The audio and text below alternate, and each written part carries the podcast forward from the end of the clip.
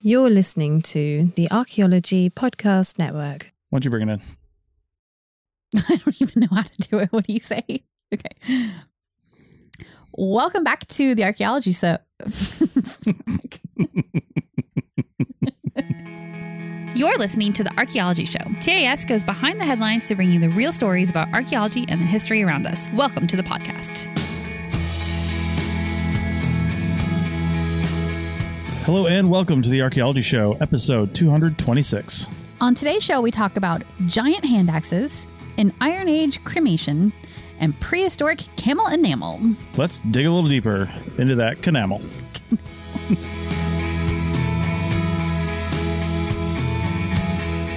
welcome to the Archaeology Show.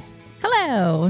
We're here in Pacific City, Oregon, Yes. where it's was a high of 66 today, which is kind of a heat wave for us this week. yeah, it is chilly here. And like it's not sunny either. So No. I'm in long sleeves and I'm kind of happy about it. Oh, and I'm drinking tea. I feel very cozy.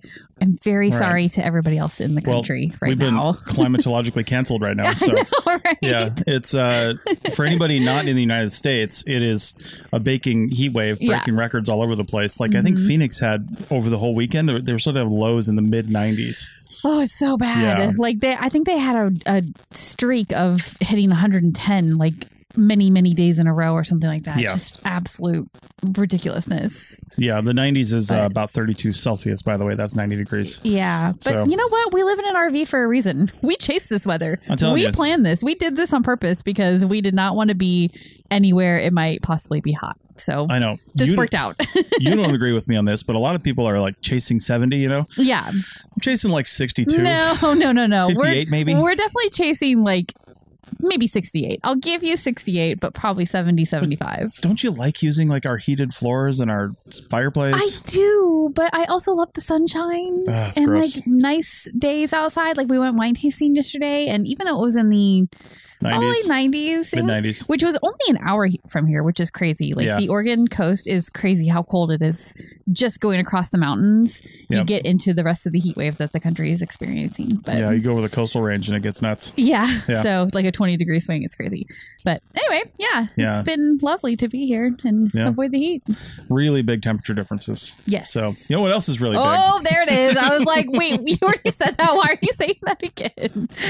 Giant Uh, hand axes. Giant hand axes. Which, to be fair, I didn't even know were a thing. Like I've heard of a lot of hand axes in my life, Mhm. and uh, we'll we'll talk about hand axes later. But yeah, the uh, giant hand axes are something that I didn't know was a category of hand axe. Right. I did not know that either. Yeah, that was new so- information.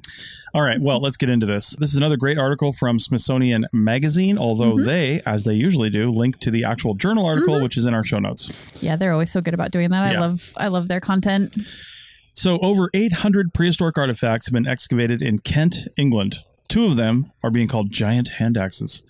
And researchers believe that they're over 300,000 years old. So very old giant hand Yeah, axes. yeah. That's awesome. This project is actually being done as a CRM project, which I really like. They Mhm. they do I mean, I would say a lot of archaeology happens in England as a result of CRM, only because it's a I mean, it's a rel- relatively densely populated island, I'm going Mhm. to call it that. Yeah, Landmass. it's an island for sure. yeah. But it's densely populated with both people and also sites Yeah. because it's been populated for so Well- long. So there's so much to find there. And this is why anytime you want to like build something, their laws take over and you have to do a, a cultural resource yeah, assessment. So yeah, definitely. Yeah, they're building a new maritime academy apparently Okay. near Kent. That's why they're doing this. Mhm. So big archaeology, CRM archaeology project. The artifacts are actually thought to date, date to an interglacial period between 300,000 and 330,000 years ago. Okay. Now, let me put that into context for people that might not know what the hell I'm talking about. Interglacial. But I thought the ice age ended, you know, 15 to 20,000 years ago. right. It did, but there's been lots of ice Yeah. ages. Over and over I mean, every 25, 30, 40,000 years, there's an ice age, Mhm. you know, and there's look up Milankovitch cycles. It's it's the whole thing where the Earth bobs up and down in the solar system, and Mhm. the solar system actually bobs up and down in the uh, galaxy as Mhm. it spins around the galaxy. Mhm. And I think it takes twenty six thousand years or something like that for the for the solar system to rotate around the galaxy. Yep. And people think that that might be what's causing some of these slight climatic variations that cause ice ages. So Mm-hmm. I don't. I'm not really a scientist on that kind of stuff. I have heard some things about that, but that's one of the reasons. So there have been lots of ice ages that our human ancestors have had to live through. And so, this is just in between two of the ice ages that Yeah. happened, you know, We're- back then. We're in an interglacial right now. D- yeah, I sure. mean, we're not in an ice age It- by any means. I don't know that it's going to go back towards an ice age anytime soon. Oh, well, there have been heat waves too.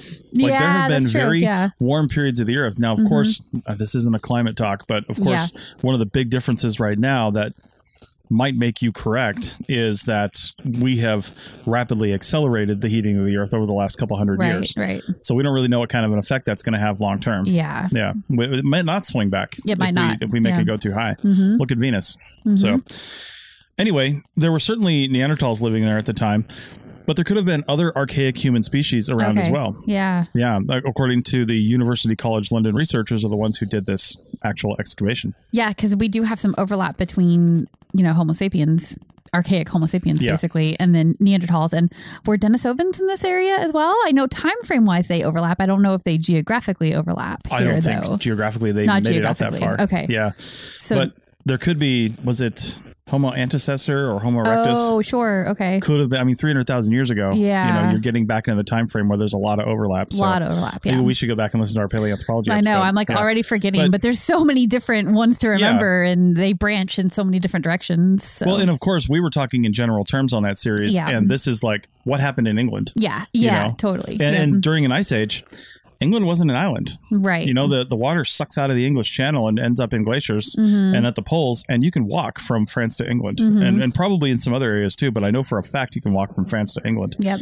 So anyway, like I said, they said you know there's uh, Neanderthals and possibly other archaic human species. They know Mhm. there's Neanderthals in the area, Mhm. uh, but there's no fossil remains of any hominid or you know bones or anything like that of uh, hominid remains And- at the site. At a site this old, really the only thing you could hope for is fossilized remains to give you an Yeah. idea of what group of of humans or human type Yeah. people created these hand axes. Yeah, and check out the Sketchfab video. I'm only calling it a video because it has like a play button, Mhm. but it really is a Sketchfab is a 3D modeling It's really website cool. where you can drop in 3D models and then share them out, and that's what they've Mm-hmm. done as an embeddable 3D model. And when you click on it, it'll load the model, and then you can actually rotate around the hand axis, Yeah. zoom in and out. It's it's a really well done.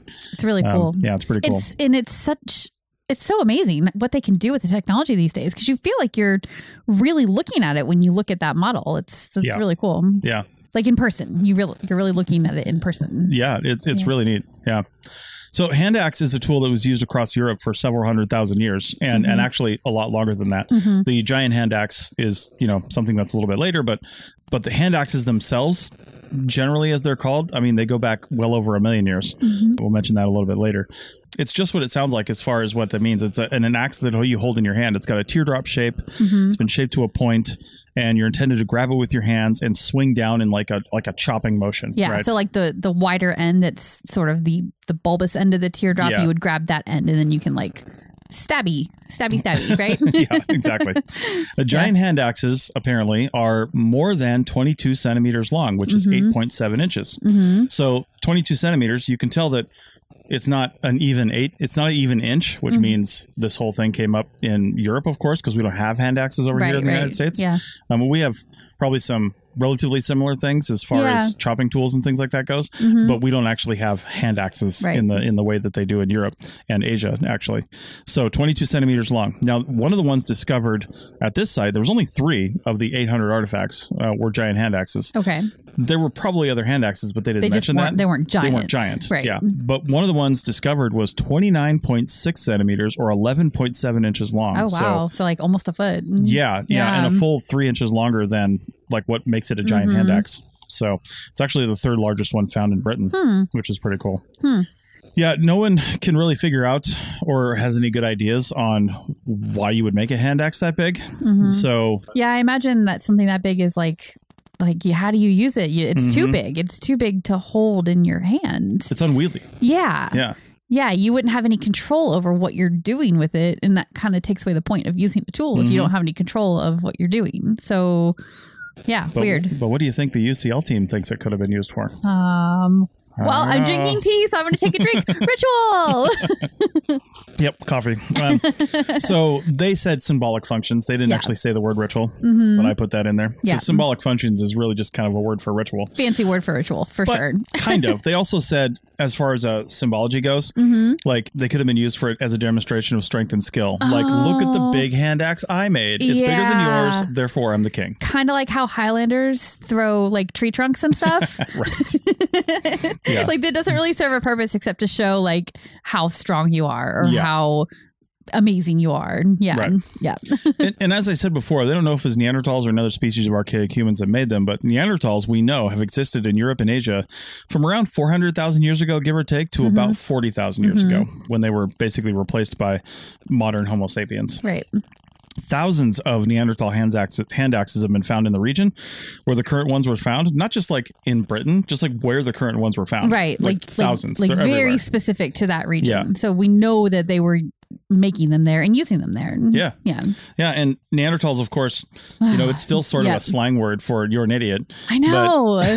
we're, we're working so hard to change that perception because Neanderthals are so much more than the popular culture would have you think they were. I know But- they're portrayed as like dumb cave people, Yeah. and now we're seeing, you know, through repeated evidence through time Mhm. that they conducted rituals, even buried their dead in some Mhm. cases, made art. art, Yeah. developed complex tools, and uh, and more, uh, and more advanced things Yeah. um, that history has given them credit for. Yeah. So- Neanderthals are my favorite, like, like sideline species, right? like they they've always been pushed over in a way. Oh, they're not part of humans. Oh, they weren't as good at doing things as our human ancestors were. They were just these guys over here that lived for a little while in caves and now they're gone. But like they contributed genetic material to Homo Yeah. sapiens, probably or definitely. And yeah, they they had so much more going on than than science originally wanted to give them credit for. Mhm. So the evolution of our ideas of what they were is is Right. great. Now, Neanderthals, just going to their their advanced credit, hmm they actually invented what's called the Levallois technique. Okay. And Levallois is a, I think it was a neighborhood in Paris or something like that where the first Mm. one of these was found. hmm And that's what it was named after. Um, but that was around 300,000 years ago. And it's basically, it's this whole thing. It's the process of shaping a stone into a portable core that they could later shape into sharp stone tools. Right. So what does that mean? And, well, first off, the Levallois flake, what it looked like was a nice, thin, predictably shaped tool that demonstrated that they had the ability for Mhm. abstract thought, which means they could look at this rock, know what they were trying to make, hmm and then make that thing. And this was kind of like creating something to turn into something later on, depending on what they needed it to do, right? Sort of, yeah. Um, because they could make the core, actually, the core. Yeah. They'd take flakes out and then just take that with them. Yeah, and, And then, then- finish it up later based on Yeah. what they needed. But they could get lots of things off this core if it was big enough. oh, so, like take a big flake off of it and then use that to do something. well, that's the Levallois flake, Ah, right? So they would yeah, take this yeah. core and they would start flaking around the edges of it. They'd make a striking platform on top, Mhm. like a flat platform, Mhm. and then they would you know basically flake it with rough percussion flaking Mhm. ar- around the edges and it was called like the turtle dome that's what archaeologists call it because Oh, it kind of looks like a turtle shell Yeah. and then when they're ready you know when they're when they're ready to do this they basically just hit the striking platform in a certain way with a certain strength and it just busts off this flake that has this distinctive what they call plano convex profile where it's just kind of a kind of a, a little bit of a, a arc to it and it's totally flaked on one side not Oh. flaked on the other side because it is a big flake Uh huh. And then they just spend a little bit of time sharpening up the edges and, and doing whatever they're going to do to it whatever they're going to make out of it Cool. and that's the lava flake Mm-hmm. Yeah. Cool. It gave them better control over the final size of the flake and, and how Mhm. many they could make. Yeah. You know, because like I said, a single core, depending on the size of it, you could probably get a few of those off of there. Right. Right. Yeah, because you take them around the edges. Mhm. You might even be able to make something out of that core by the time you're done. So hmm um, that technique largely replaced the Acheulean technology that lasted for over 1.5 million years and produced smaller oval and pear-shaped hand axes. So like I said, the hand axe has been around for a long time, well Yeah. over a million years. The Levallois technique tended to kind of replace that and then they were making, you know, apparently giant hand axes eventually too. Yeah, so the giant hand axe seems to be more in the Acheulean tradition as opposed to the Levallois, Yeah, probably. they're not really related from what I can tell, although you could probably make a, a hand axe out of a Well- Levallois flake if it's big enough. Oh, sure. And there's so much crossover between these populations. There's Yeah. no reason to think that Neanderthals weren't doing this Acheulean thing and, and vice versa. So, Yeah. yeah, for sure. But that is really interesting because it is sort of maybe evidence that it was from a Homo sapien group rather Right. than a Neanderthal group. I guess that's probably why they said that in the beginning that it could be an archaic Yeah. human group too. So, but the more interesting thing to me is is why? Like Yeah. why? Could it have been some kind of competition or game where they were like who Right. can make the biggest hand axe, you know, even though they never were going to use it?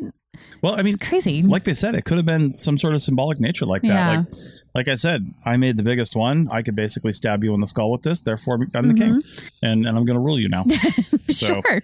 yeah. Well, we can also quickly dispel one thing that you might or might not have heard at some point on Ancient Aliens. It's not for giants. We know that. Are you sure? Redhead, redheaded giants.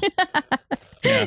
I I feel very strongly that it's not for giants, but as a scientist, I'll keep an open mind, but my mind is not that open to it. Right.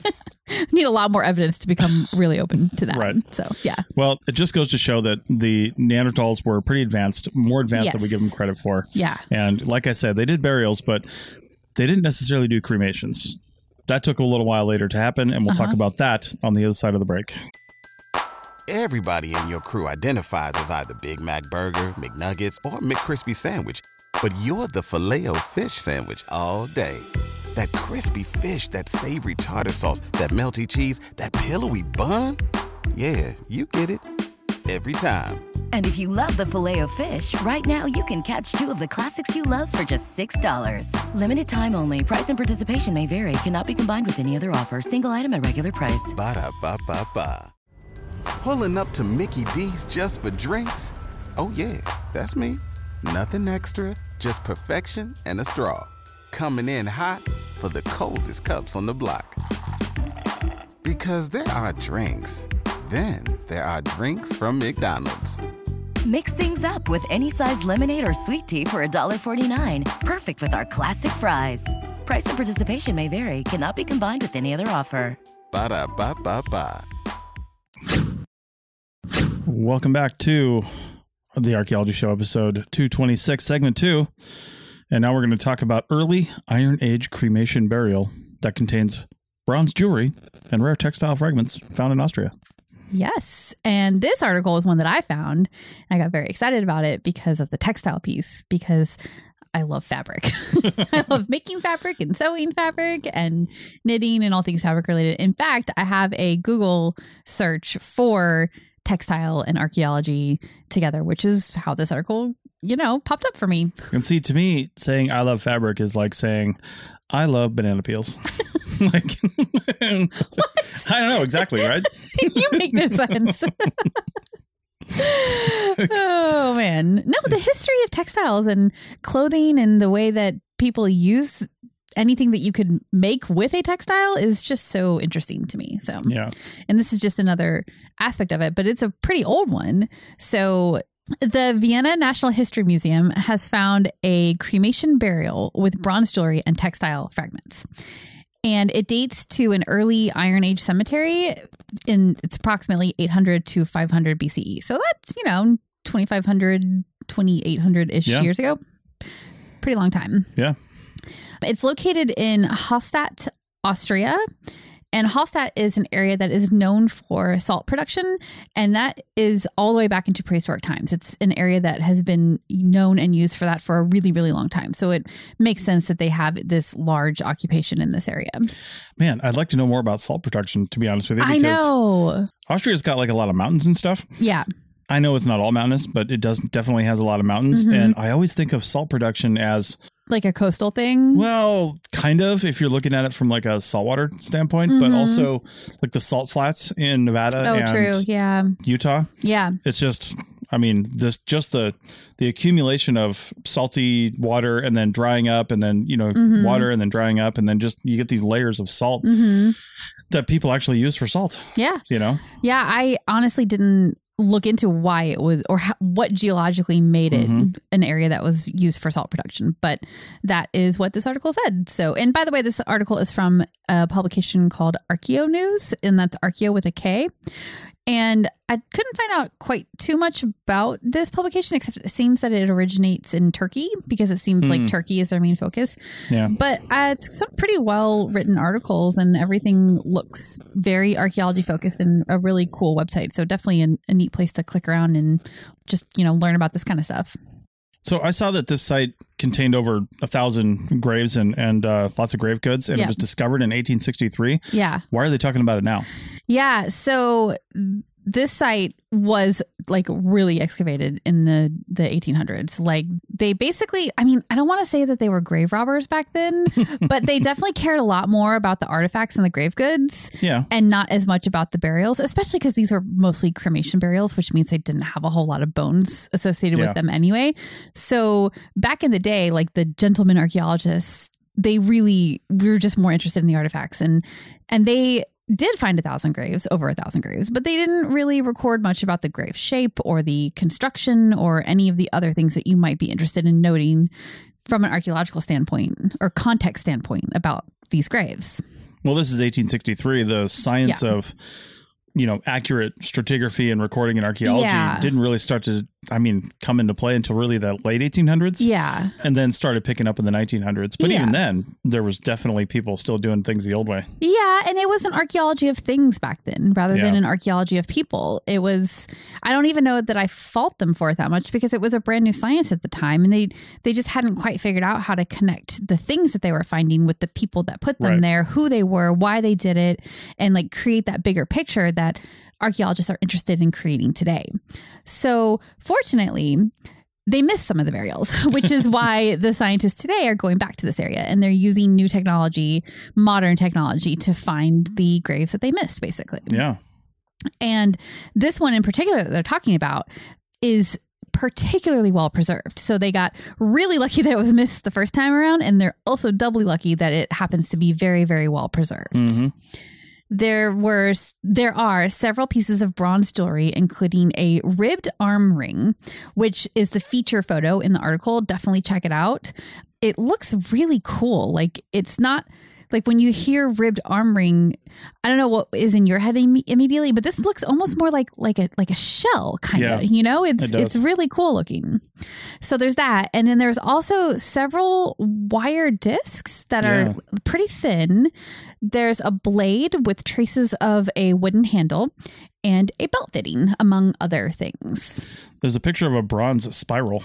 That's the disc. That's yeah. the disc. Yeah. Okay. You Yeah. know, I'm curious about that because, I mean, this looks like a spring.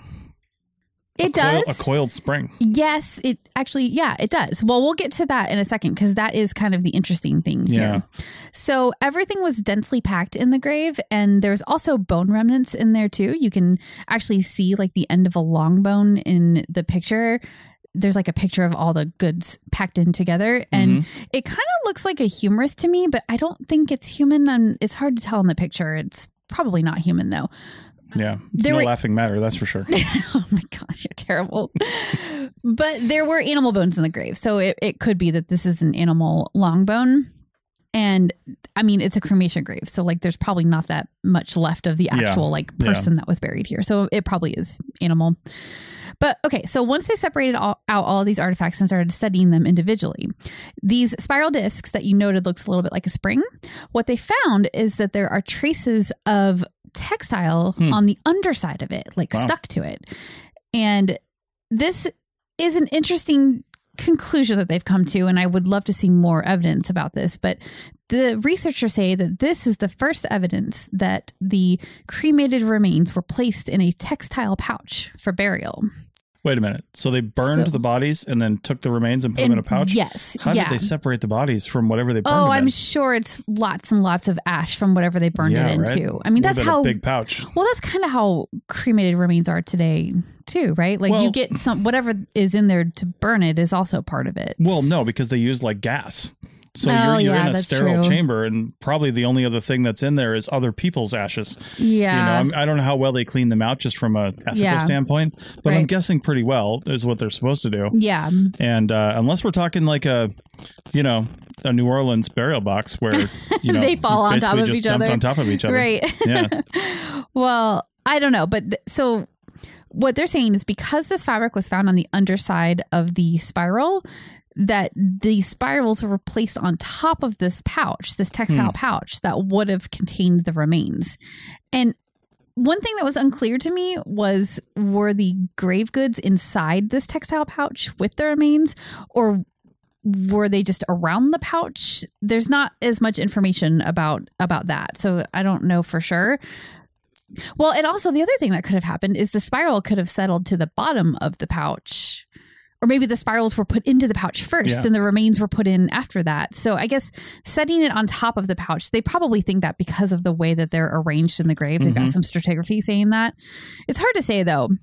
It sounds like there needs to be more studies and more graves found like this for them to really get a good idea of how these different pieces were used. But I'll tell Yeah. you one thing people need to do is they need to have better scales in their photos because yeah, the scale in this photo says 10 centimeters on one of the squares. And I'm Uh-huh. like, is that square 10 centimeters and this whole thing's a meter? Or is that Oh. saying the entire scale is 10 centimeters? well, the entire the entire thing because there's that armband there. So given that context, yeah. because the armband would be pretty small, so it's probably Well, I'm just seeing the, I'm just looking at the spiral here though. yeah. Yeah. By itself. Oh, I see. Okay, I was looking at the one below it. Yeah, yeah. Oh, yeah, yeah, totally.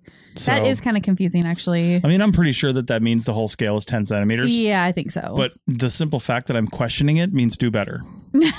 so, right. yeah.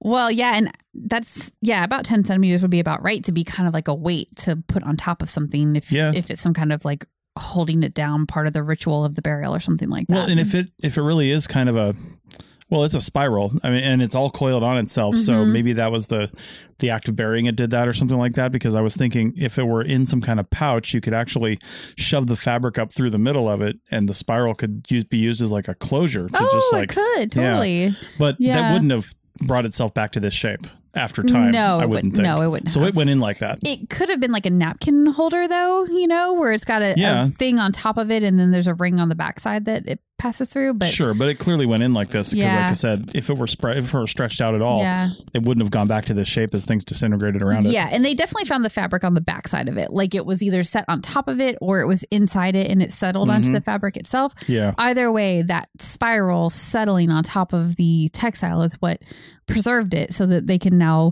do more research on that and what the fabric was like from you know 2,500 Mm-hmm. years ago. So that'll be something that should come out in the future because they they just found that there was fabric attached to it. They haven't studied it further. So. Oh, man, we need to take a break because I'm really thirsty. Do you have another bullet point? wow. Okay, so really quick. the animal bones and some of the metal objects too, they appear to be purposely broken as if they were um a ritual offering, Ah. perhaps. Come on, it's a burial. You got to have rituals with burial. I guess I'll give you that one. and so anyway, all of this together, we've got you know potential cremation in a bag with the spirals on top and then these broken bones and metal objects around it all of it together they're saying represents a new iron age burial practice that is distinctive to the hallstatt culture which is in this salt production Yeah. region so Yeah. yeah. i think all of that does seem pretty good evidence of it and hopefully they'll find more burials like this to really you know solidify that idea because i think Yeah. it is still it's so hard to like come up with a whole thing off of one burial you know right. but this could just be the initial release or just a press release like oh those are some pretty good photos they do seem pretty museum quality there but yeah, they Yeah. definitely cleaned that up a little bit. All right. Well, that's pretty cool. Now Mhm. we're going to go from there over to basically our own backyard, geographically speaking, and talk about some of the uh, oldest human occupied sites in North America and the site that just really, the area, I guess I should say, that just keeps on giving. hmm Back in a minute. Before Shopify, were you wondering where are my sales at? Now you're selling with Shopify, the global commerce platform supercharging your selling. You have no problem selling online, in person, on social media, and beyond. Gary, easy on the cha-ching. oh, sorry, but my Shopify sales are through the roof. Start selling with Shopify today and discover how millions of businesses around the world use Shopify to ignite their selling. Sign up for a $1 per month trial period at shopify.com slash listen. Shopify.com slash listen. Everybody in your crew identifies as either Big Mac Burger, McNuggets, or McCrispy Sandwich. But you're the Filet-O-Fish Sandwich all day.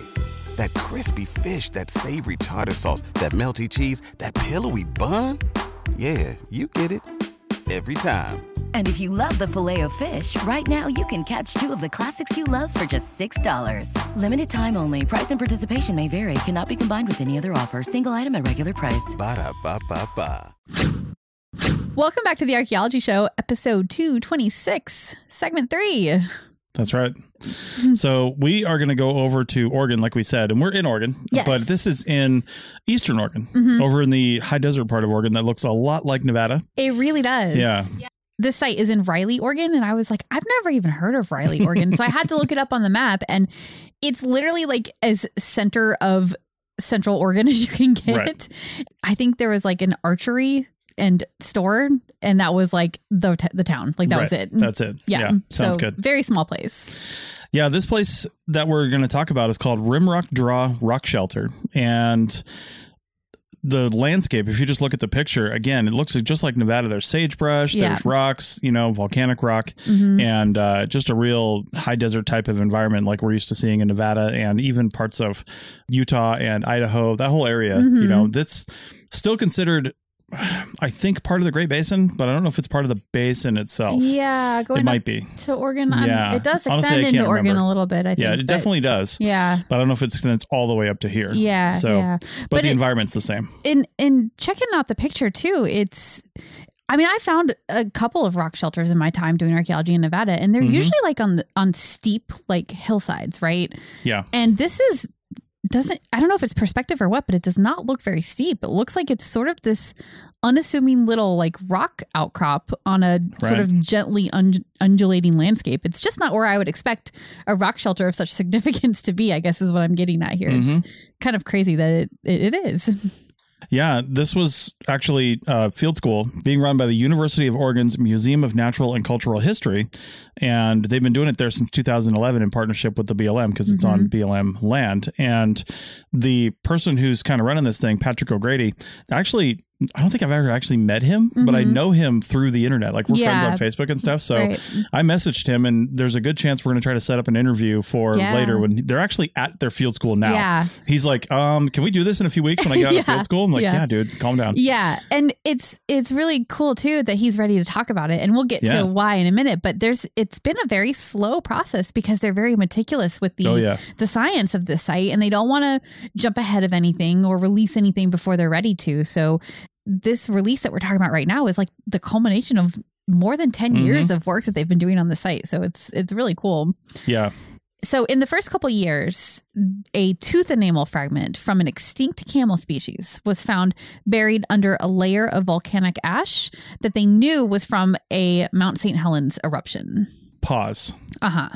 Camels in the in North America. Right. You know how I know that there are camels here, or there were, because we literally saw camels in Pacific City just the we other did. day. We were just like sitting in a coffee shop, and all of a sudden, some camels were like walking down the street. we were like, "What is going on? This place is so weird."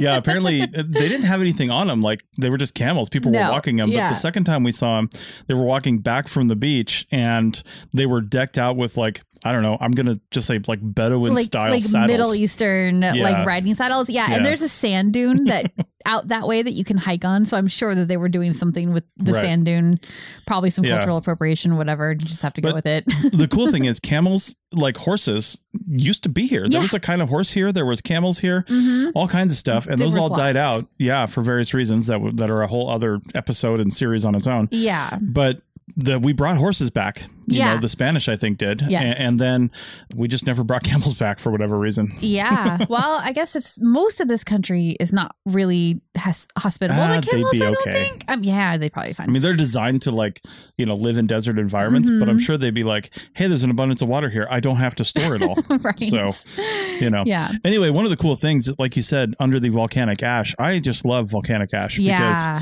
It is worked- so dateable, right? Well, yeah, and when I worked in, well, worked, I did a field school in Africa that I've talked Mhm. about before. That was the only way we were able to date stuff is because you have the the basalt layers and Mhm. use potassium argon dating, which is the decay of potassium atoms into argon, basically. Mhm. You know that that decay rate and blah blah blah. You can you can date those Mhm. layers. Well. I'm not sure what method they're using to date the ash here. Mhm. Um, it could be something similar, although it's not quite old enough to use Yeah. potassium argon dating. It's much Um, newer. yeah. Yeah. potassium argon is like on the scale of hundreds of thousands of Yeah. years, right? So, but this was dated to about 15,000 years Mm-hmm. ago, which means the fragments of the camel tooth mammal were at least that old. That's how that's how that kind of dating works. It's Yeah. relative dating. Yeah. If we found another layer below that that we could date, we could say, well, it's between these 2 Mm-hmm. And if we can look at the stratigraphy and say, well, it looks relatively undisturbed, Mm-hmm. we might even start to get to say like where within that range it Mm-hmm. is if we get more confident. Yeah, like like when you have a really solid date, you usually have a combination of some kind of, you know, chemical dating or not chemical. Yeah. Is chemical the right word? Nah, Like dating, like carbon dating or something like that. Yeah, you have yeah. that combined with relative dating. that's radiometric dating. Yeah, there you go. I'm smart. Anyway, so you have the combination of those two different types of dating, and that's what gives you like a really solid date. Yeah. So on this site, they already knew that this camel enamel, camel tooth enamel was Camel older. enamel? Camel enamel was older than fifteen thousand years ago because of this volcanic ash.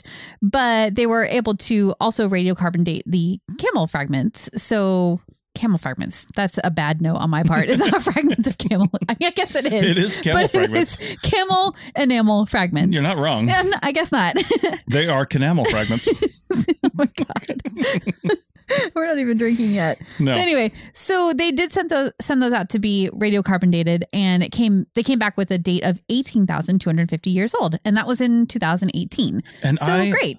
I love that because there are haters out there that are just like, oh, carbon dating is flawed. But like we dated through independent methods the ash to 15,000 years. We Mm-hmm. Yeah. know that that's true. yeah, Independently dated then. And then you get a correlating date that's before that because it was under the ash. That's older. yeah. That's the, that's It's it's The law of perfect. superposition. It, it is like the perfect combination of relative and carbon dating. oh, it's perfect. but but these guys out of an abundance of caution didn't want to just take that for granted because you know radiocarbon dating does have its issues so we'll get to that in a second but they do have a reason to send it out for more dating at some point so so underneath this camel tooth they found orange agate tools that were unquestionably made by humans that's cool.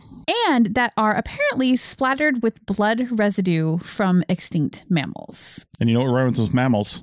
Camels. camels those poor bastards. so do you think they were murdering camels with their I think this was a, tools? a camel murder it's a site. camel murder site. maybe maybe uh, the guy that you know can shed some light on that for us. Yes, maybe. Mr. O'Grady. I'm sure. I'm sure. Doctor O'Grady. Dr. O'Grady, yes, Yeah. yeah. So so here so let's just like recap here. We've got volcanic ash at 15,000 years. Then we've got below that at 18,250 years, we have the camel enamel. And then below that, we have these tools that are unquestionably made by humans that also have blood splatter on them. So that is really cool and really great. There are no photos of the tools in the article. And so there's no more information about how they know for sure that they are human made tools or how they know that there's blood residue on them. This is just a press release. It's just an initial discovery situation. So they're not yet releasing information about the tools themselves, just that they exist. So. Yeah, I mean, this is really just a press release. Yeah, which so, I'm, I'm completely okay with, but I am super interested to hear what the rest of the academic community has to say about the tools because, as you know, with some of these really old sites, the problem that comes in is when the tools are are a little bit suspect, right? yeah, Now, I'm not saying these tools are like that at all. I'm 100% not saying that. I haven't seen the tools. I don't know anything about the tools. But I will be very interested in the opinion of the rest of the academic community when the tool analysis does come in. So, yeah. Yeah, it's pretty neat. I'm, I'm actually looking at uh, Dr. O'Grady's Facebook page right now, Oh, okay. and he's got some pretty cool stuff showing the some of the camel fragments, Oh, and uh, he- actually one of the agate scrapers is on there. okay. How does it Yeah, look? yeah, yeah, and I'll, I'll show Rachel, but you guys can't see it. Oh, Yeah, hey, that's that looks- definitely a scraper. Oh, yeah. That is like. Here, I'll do some really bad YouTubing right now for the YouTube audience. anyway, um, and that's that's shared from a page, so it looks like you can go to Oh, the yeah. page and look at it yourself. that We- is the Museum of Natural and Cultural History. So go check Yeah, that out on Facebook. grab that link and we'll put it in the notes so that we Yeah. can share it too. Yeah, but we'll that. yeah, that is pretty unquestionably uh, made by human tool. That you're not going to argue with that for no, sure. No, that's think. definitely a scraper. Yeah, that's so that's really cool. That is makes me even more excited about the conclusion. So these guys, out of an abundance of caution, of course, they were really, really interested in having two dates to confirm the camel dating, the camel tooth date, Mhm. because that's the clincher here, right? Like they know the volcanic ash is 15,000 years, but if they can't get that camel date to be good, then all they can say about these tools is that they're older than 15,000 years. Yeah. But that camel date is good at 18,250, then they can say the tools are at least 18,250 years old, which makes it crazy old, right? I mean, for human stuff. just being pre 15,000 years, Oh, there's sure. very few sites that Yes. are dating to that old. But there are more and more, right? So when you go back past that, that's where you're starting Yeah. to get into like the oldest sites. Yeah. So anyway, so what they did is they sent that camel tooth, the same tooth, a piece of the same tooth out for testing again. And the results recently came back, which is why this publication or this press Mhm. release is coming out now. The results recently came back and they're just like a smidge older than what that initial date said. So it's like, Still in the range. yes, Yeah. confirmation. Nice. Yeah. So when you have two dates saying the same thing, then you can really start to trust it at that point. Plus all the relative dating as well. What that means is that we are talking about one of the oldest sites in Western North America. So, yeah. Yeah. And these areas that we're talking about, this high desert environment, is just so dry and has been dry for Mhm. a really long time. I mean, it probably wasn't as dry back in the day when we're talking about here Mhm. because that was the end of the ice age. Yeah. There was still lakes around. Yep. Paleo Lake Lahontan was pretty much taking up the whole area. Yes, this is probably beachfront property, if I had to guess. Yeah. and uh, totally. You know, anytime you see little undulations and stuff, if there's a high spot, that could have been an island. It could have Mhm. been, you know, just an, an outcropping of land or something or a peninsula. But either way, in Idaho, not too far away, actually, is Cooper's Ferry, which is another very, very famous Mhm. paleo human site. Yeah. And it's uh, dates to around uh, more than 16,000 years. Yeah. So, and this would push that back. Yeah. I mean, that's crazy that they're going to be able to push back the some, you know, the oldest known occupation, for sure Mhm. occupation in this part of the world, in this part of North America to by more than 2000 years. It's Yeah. great. And the thing that I know I've said before, if you've got people here that are just like, yeah, what's up, camels? We know how to take you down. Or they're riding them. They weren't riding them, but you know, I like to think that camels seem like they're pretty chill. I'd be like, you know, you probably could have ridden them. Yeah, maybe. But, uh, they do spit. Unless they spit like alpacas do. Yeah. Well, according to Aladdin, uh, camels, do actually spit. Oh, well, you should get all of your knowledge of Middle Eastern Yes, from mammals Disney. from Disney and Yeah. Aladdin specifically. That's Yeah. a great plan. Yeah, No, well, everything I know with from about mermaids comes from that, and the Netflix documentary. so, Oh my God. So anyway, the, the point is, if these people are established, they're living in a cave or a rock shelter, and they're just like making tools, which means they Mhm. know where to get that material. They're not tourists. No, they didn't come no. here just to do that. Yeah. Even if they did something wacky, like arrived onto the Oregon coast in a boat, right? Which we know they didn't, We know unless that that they didn't came down the shoreline. You know, which is another theory, Yeah. but but still, that would have taken forever. But Yeah. unless they just showed up in a sailboat and then walked to the high desert, these guys have to have been here for hundreds of years, Yeah. if not thousands. Yeah, they more didn't- than likely They thousands. didn't just show up with that technology knowing what to do. No. They, yeah. and it couldn't have been this generation either. You know, Mhm. even if it was a relatively recent arrival, let's say with these are the first Americans, Mhm. you know, so to speak, the first Native Americans, really. hmm I mean, they they they're actually Russian, if that's the case. So Right. you know, or Asian in some way. Yeah. Even even then, just if you came down through the the Bering Land Bridge and, Mhm. and through the ice free corridor, if that was your route, Yeah. or you came down and followed, you know, kelp flows or something like that on your little raft coming down around Canada and, and Alaska Mhm. there, it would have taken decades. I mean, just decades, Mhm. unless you had a mission and you were going somewhere, but they wouldn't have. There wouldn't have a reason for there that. There would have been no way that they would have known where they were going. They were just Yeah. following game, following water, following some kind of resource. yeah. Maybe just better weather, honestly. like who knows? But yeah, that's that's how that happened. And that's why it's so important. Like, yeah, it's really great that this is a super old site in Western North America. But Mhm. it's so much more important to look at it in context with all of the old sites in North Yeah. America because up in Alaska and Canada too, I think there are sites that are older than this one. And what that is Right. showing is that progression, like you're talking, of people coming down, you know, crossing over from Asia, from you know the Russia area into Alaska, and then down through Canada and into North into the rest of North America, and that that context of all of those old sites together and seeing like oh this one up here is the oldest and then they Mhm. get newer as you move down that that bigger picture is what is really important for creating the image of how like the North America was peopled essentially so Yeah. finding sites like this is just going to help you know, add more to that picture as we go. It's really great. And good science too, not just like jumping to conclusions and saying, "Oh, I found an old thing and I think it's old." Right. You know, like these guys have done such good science from what this press release, you know, says so far. And Yeah. it's not peer reviewed yet, but I have a feeling that it is really going to stand up to that once it is ready to be published. I have no doubt. Yeah. Well, I mean, the stuff they've published up to this point has been exceptional. So, Yes. Yeah. It's really Yeah. great. all right. Well, that's it for this week's episode. Hopefully, we can get Dr. O'Grady on and you can get some firsthand quotes from the field season before they even publish anything. Yeah. There you go. You know, maybe even before they put out some more press releases. Yep. So, although that press release actually came out from the uh, BLM, I believe, oh, yeah. and Okay. Mm-hmm. they're they're all hot on, you know, hey, look what we're doing with your public funds and stuff like that. Oh, So, and I don't think we mentioned where this article is from. oh yeah, this is the our, Idaho Statesman our favorite podcast. coming in hot Idaho Statesman. I feel like we need to like find whoever's in charge of their their cultural articles because they do such Yeah. a great job of covering all this stuff. It's I know awesome. it's crazy. Yeah. All right. Well, thanks everybody, and we will be back next week. Bye.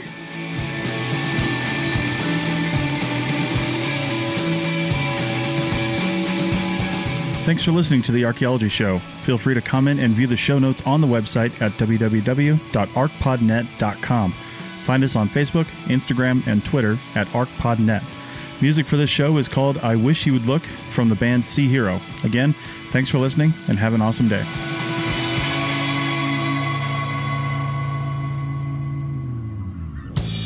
This episode was produced by Chris Webster from his RV traveling the United States, Tristan Boyle in Scotland, DigTech LLC, Cultural Media, and the Archaeology Podcast Network, and was edited by Chris Webster. This has been a presentation of the Archaeology Podcast Network. Visit us on the web for show notes and other podcasts at www.archpodnet.com. Contact us at chris at archaeologypodcastnetwork.com.